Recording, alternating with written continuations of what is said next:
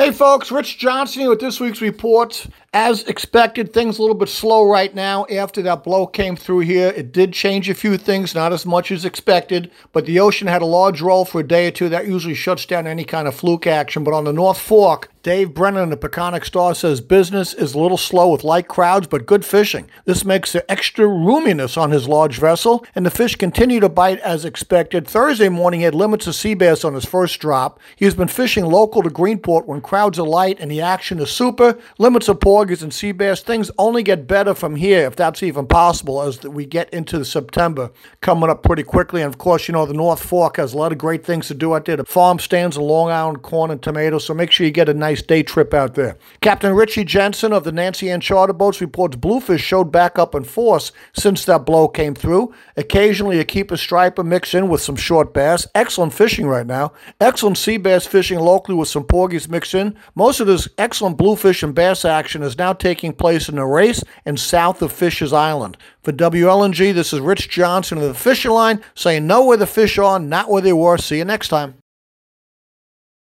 Hey folks, Rich Johnson here with this week's report. The storm last week did change a few things, not as much as expected, but the ocean had a large roll for a day or two, and that, as expected, shut down most of the fluke action. Good news is fantastic numbers of snappers now, and more than they've seen in years. Also, good blowfish action for this time of year with lots of small weakfish, blowfish, and porgies mixed in with small cocktail blues and great action for kids to get involved with before school starts. Jessup's has blues to two pounds.